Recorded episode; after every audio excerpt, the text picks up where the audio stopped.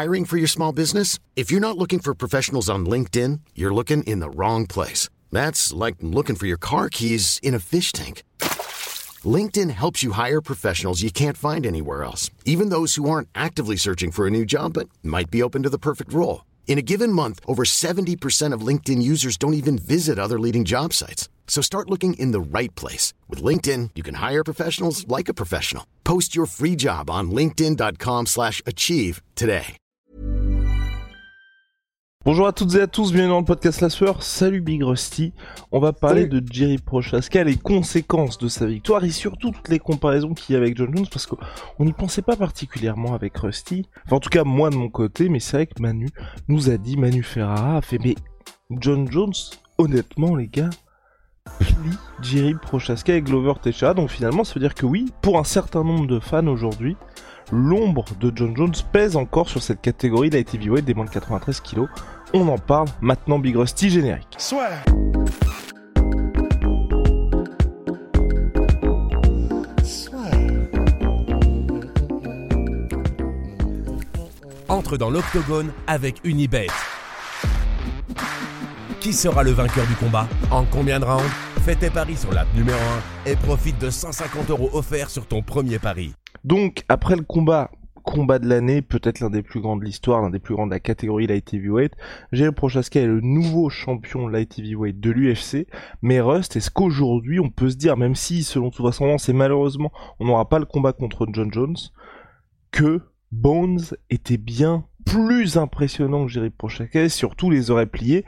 Je dis ça en comparant ce qui s'était passé un petit peu avec la catégorie welterweight lors du départ de Georges Saint-Pierre, où il a fallu attendre Kamaru Usman pour que les gens se mettent à vraiment respecter les champions.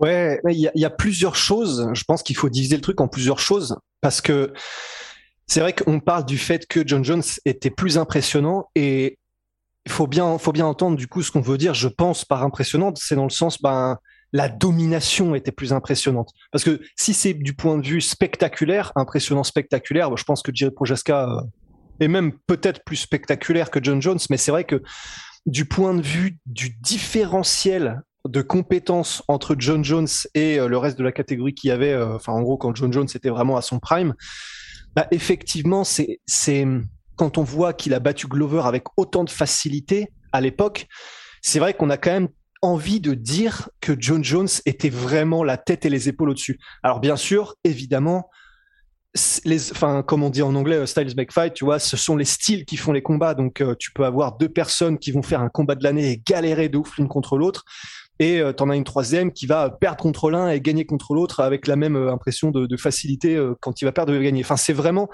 tout est question de style. Mais c'est vrai que pour moi, la La chose qui change tout, c'est effectivement l'intelligence de combat de Jon Jones. Parce que les capacités physiques, bon bah on sait qu'il les a, Jon Jones. Euh, il a un cardio, euh, il a un cardio pour aller jusqu'à cinq rounds. Il a un mental euh, en fer forgé. Il a des compétences dans tous les domaines, euh, debout, transition, sol. Il a absolument tout ce qu'il faut partout où il faut. Et surtout, en plus d'avoir toutes ces facilités, c'est peut-être celui qui les a le mieux utilisés de l'histoire. C'est quelqu'un qui était capable de battre n'importe qui en choisissant le domaine. Donc, on parle de Glover Teixeira. Enfin, c'est, ce qui est fou, c'est quand même de se dire que Jon Jones l'a battu dans le domaine de prédilection de Glover Teixeira, à savoir le dirty boxing euh, contre la cage euh, à l'époque, quoi.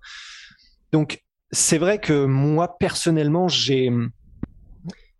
Même s'il y a, tu sais, le fameux biais de récence, parce que Jiří Procházka, c'était, euh, c'était ce week-end, donc c'est, on, on a envie de se dire, ouais, mais du coup, le...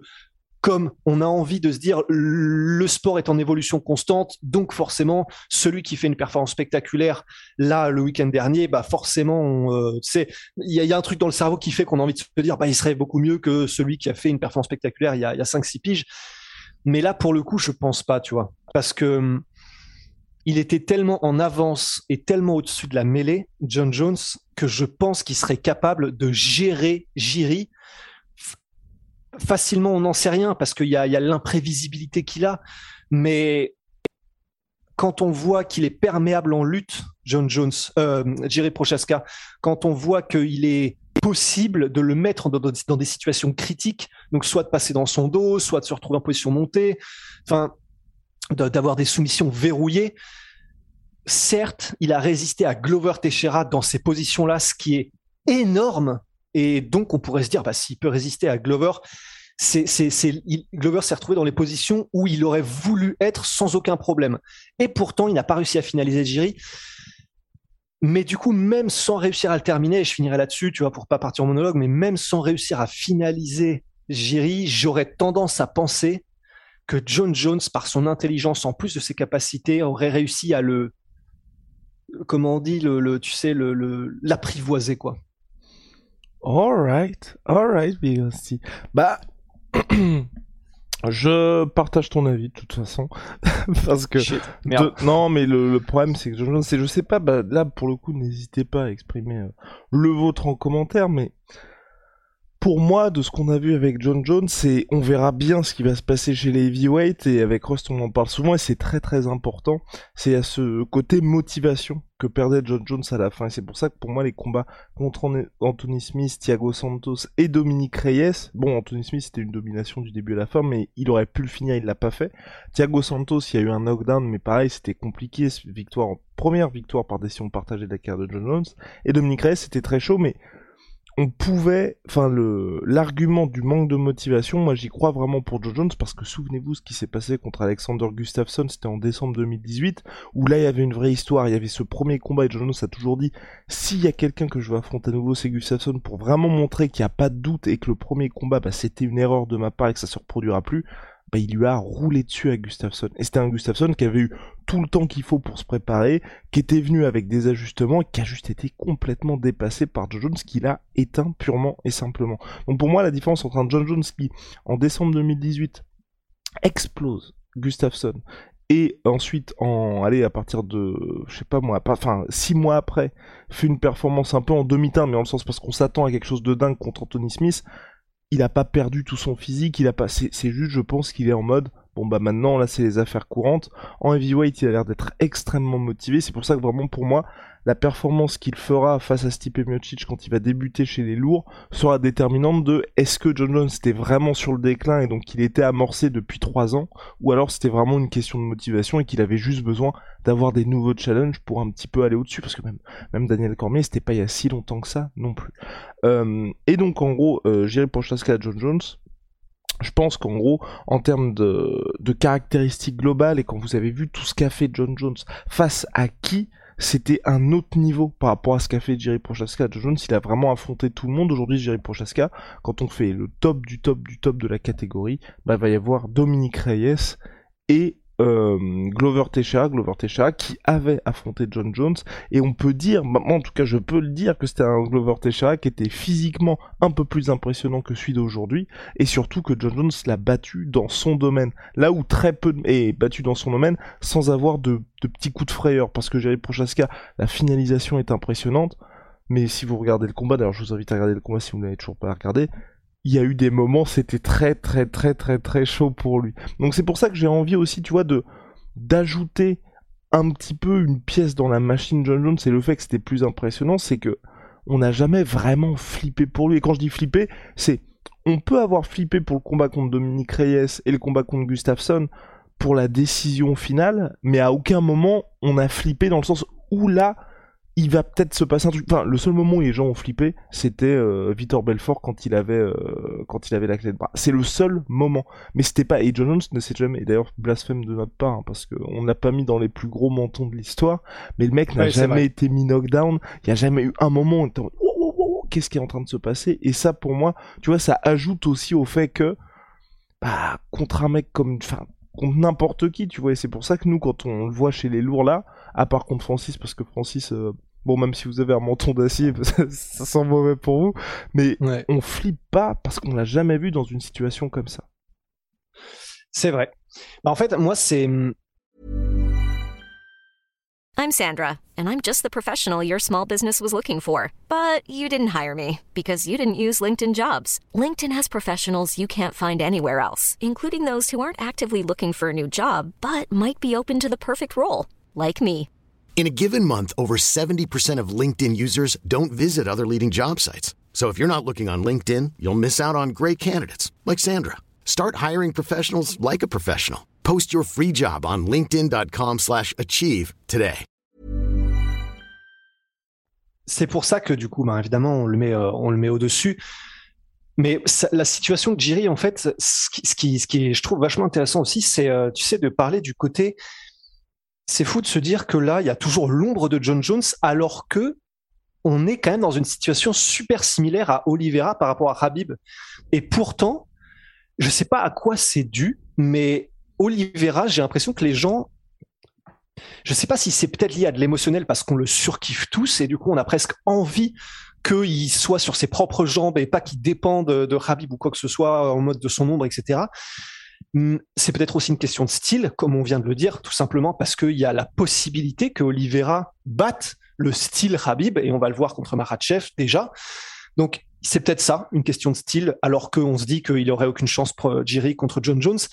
Mais effectivement, alors que Oliveira, on... j'ai l'impression que là, ça y est, on est vraiment passé dans l'ère Oliveira, tandis que Jiří, c'est vrai que parce qu'il y a ce côté, tout le monde sait qu'il prend des dommages, qu'il y a des moments où il se retrouve en situation critique, et cetera, bah, du coup, on a tellement une impression de...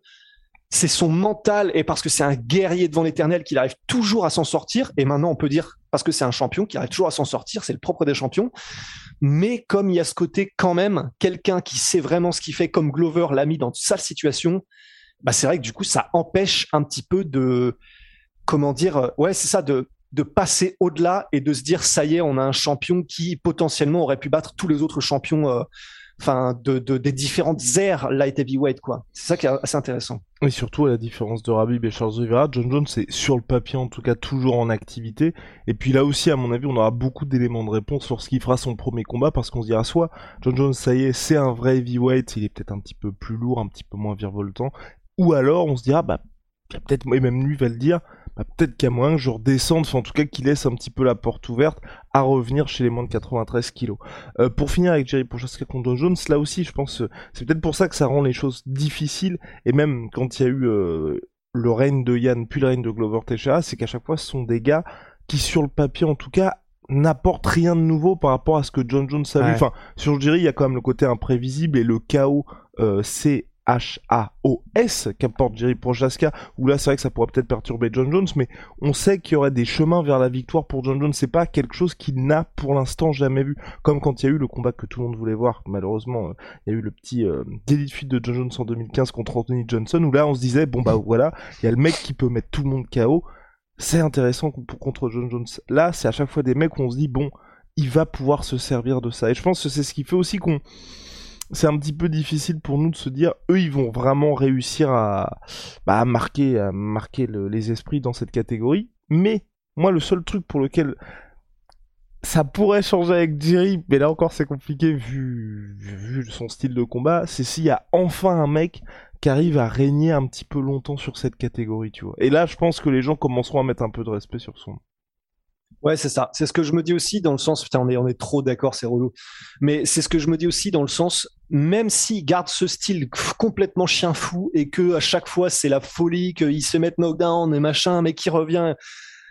Bah, je pense qu'il y a peut-être un moment où, effectivement, dans nos têtes, on sera en mode... Ok, donc bah, pour le coup, c'est un peu comme les Charles Oliveira de ce monde, c'est-à-dire que peu importe qu'il soit mis en difficulté, à la fin, c'est toujours lui qui gagne. Mais pour ça, en fait, je pense que malheureusement, c'est, c'est dépendant aussi des gens qu'il va affronter. Et tant qu'il n'y aura pas un mec qui va affronter, qui sera soit un vrai rival, qui aura énormément de compétences dans tous les domaines, et qui peut donc être ce, euh, tu vois, euh, cette personne qui aurait pu être le, le Daniel Cormier pour Jon Jones, ou un truc comme ça, où tout le monde se dit « Ah oui, d'accord, lui, vraiment, c'est le futur, machin », et que Jiří arrive à le battre, tant qu'il n'y aura pas cette personne-là, je pense que ça peut être chaud. Et le problème, c'est que pour l'instant, en light heavyweight, je... il y a peut-être en K L F, mais on l'a vu, on l'a vu en demi-teinte aussi en K L F.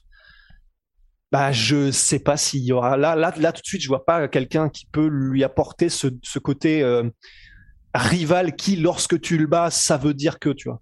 En K L F qui affronte bientôt Anthony Smith, selon toute vraisemblance, pour le prochain title shot. Il y a aussi possiblement Jan Błachowicz qui est dans, les... bah, dans le pipeline pour affronter euh, Jiří Procházka. L'autre truc aussi, hein, et ça va peut-être être le dernier point de cette catégorie light heavyweight, c'est que pour l'instant, et là c'est vraiment dommage pour Jiří Procházka, c'est que vous avez vu, on a mis qu'il y a, il y a quelques noms qui sont possibles, il y a aussi Rakic quand il va revenir, mais pour l'instant, c'est pas des gars qui apportent le côté excitation qu'a pu avoir Jon Jones par le passé. Quand je dis ça, c'est ouais. Gustafsson, c'était pas du tout prévu, mais le combat a rendu le truc dingue. Contre Daniel Cormier, il s'est passé vraiment quelque chose. Avant ça, il y a eu Rashad Evans, il y a eu Rampage Jackson, des mecs qui étaient des vrais noms. Lyoto Machida, c'était aussi un vrai nom de cette catégorie-là. Aujourd'hui, le problème, c'est pour Jiří Procházka, c'est vraiment un problème, c'est qu'il n'y a pas, à moins que l'U F C fasse l'extra step, et là, tu vois, je rejoins complètement Jan Błachowicz, c'est, s'ils font Jiří Jan Błachowicz, bah franchement, que l'U F C le fasse en Pologne, tu vois. En gros, apporter un truc qui fasse que les gens se rendent compte que on ouais. a tout intérêt à suivre Jiří Procházka. Avec Rusty, c'était dimanche, on était en train de se dire, pff, au niveau du pay-per-view, cet événement-là, selon toute vraisemblance, c'est peut-être, enfin, selon tout... non, c'est le pire de l'année, je pense, mais on peut pas, enfin, on peut pas blâmer Jiří qui est tchèque, de son côté Glover Teixeira qui est brésilien, ils combattent à Singapour, enfin c'est compliqué. Et puis, comme tu, tu l'avais vois... dit, Vas-y. tu l'avais dit aussi, il n'y a pas d'Américains sur les trois combats principaux de la carte. Eh oui. Donc très très compliqué de construire quelque chose autour de ces événements-là. Donc pour moi, si l'U F C, ça va dépendre aussi de l'U F C. S'ils veulent que Jiří devienne une star, ou en tout cas que il se passe quelque chose avec cette catégorie, faire à chaque fois en sorte que ouais. les événements atteignent un stade légendaire. Et franchement, quand on voit ce que fait le K S W, un Jan Błachowicz, Jiří Procházka, je pense que l'U F C peut le faire dans un stade si c'est pour la ceinture. Ah vois. Mais sans aucun problème. Et puis en plus, et puis en plus, euh, la République Tchèque c'est pas si loin que ça de la Pologne. Ah bah c'est pour ça. Il peut venir avec tous ses supporters aussi, Jiří. Laisse tomber. Non mais laisse tomber, ce serait complètement fou. Mais après, et puis en plus j'ai envie de dire effectivement. Si là, ils ont fait le truc à Singapour, et c'est théorique parce que, je sais pas si t'as fait gaffe, si t'as écouté les conférences de presse d'après-combat, ils, tout le monde s'en battait visiblement les couilles parce que même pendant la conférence de presse euh, de Jiří, il y avait, euh, t'entendais les camions qui faisaient euh, bip, bip, bip, je sais pas, t'as l'impression que c'était à deux mètres des micros, tout le monde était déjà en train de plier les gaules, il y avait du bruit partout. En vrai, c'était la première fois que je voyais ça, mais vraiment, il y, y avait vraiment un côté, euh, tout le monde s'en bat la race, quoi. Donc effectivement, tant qu'à le faire à Singapour, euh, bah effectivement aller au moins dans le pays, euh, dans le pays où effectivement ça peut devenir, ça peut devenir légendaire. Donc euh, donc chez l'un ou chez l'autre quoi. Mais euh, après, ce qui est important, ce qui est impor- ce qui est important, Rusty, c'est que pour l'U F C, et c'est pour ça que ils vont à Singapour ou sur la Fight Island, c'est qu'à chaque fois les villes hôtes ouais. paient une certaine somme à l'organisation qui fait que ça compense un petit peu l'U F C de se dire bon bah ok on va dans un pays qui est hyper loin. Pour nous, les frais logistiques, même en termes de com, même en termes de pay-per-view, on va perdre, mais c'est compensé par le fait que le pays qui accueille bah, va verser une grosse somme à l'U F C. Je sais pas ouais. si la Pologne, ou en tout cas l'office de tourisme de Pologne, ou peu importe où ils vont aller, vont être prêts à payer cette somme-là aussi. C'est vrai, c'est vrai. Bah, c'est toujours, bah voilà, donc... Euh... Bah, on verra, hein, le nerf de la guerre à suivre, mais en tout cas, voilà, vous avez des petits éléments de réponse pour faire en sorte que l'U F C pousse un peu Jiří vers ce statut de légende ultime. Big Rusty, on se retrouve très très vite pour de nouvelles aventures. En tout cas, on attend avec impatience l'officialisation du retour de Jon Jones. S'il vous plaît, si l'U F C m'entend, on officialise ça pour le mois de septembre. Titre intérimaire contre Stipe Miocic. Ouais. Faites-le on... pour Guillaume. On avance enfin. Mais oui, faites-le pour moi. On avance enfin. Par contre, ça fait deux ans et demi là. Deux Mais oui, je demi. sais. Deux ans et demi de Prime Jon Jones qu'on a perdu. Enfin, en tout cas, des, des dernières belles années qu'il peut nous offrir. Ouais. Donc bon. trente-cinq ans là, Jon Jones. trente-quatre encore, je crois. trente-quatre, mais en tout cas trente-cinq ans cette année. Allez, ouais. à trente-huit pour nouvelles aventures. Big shout out à Sweet Pea. En trente-huit pour cent ah, sur tout MyProtein avec le code de la sueur. See ya.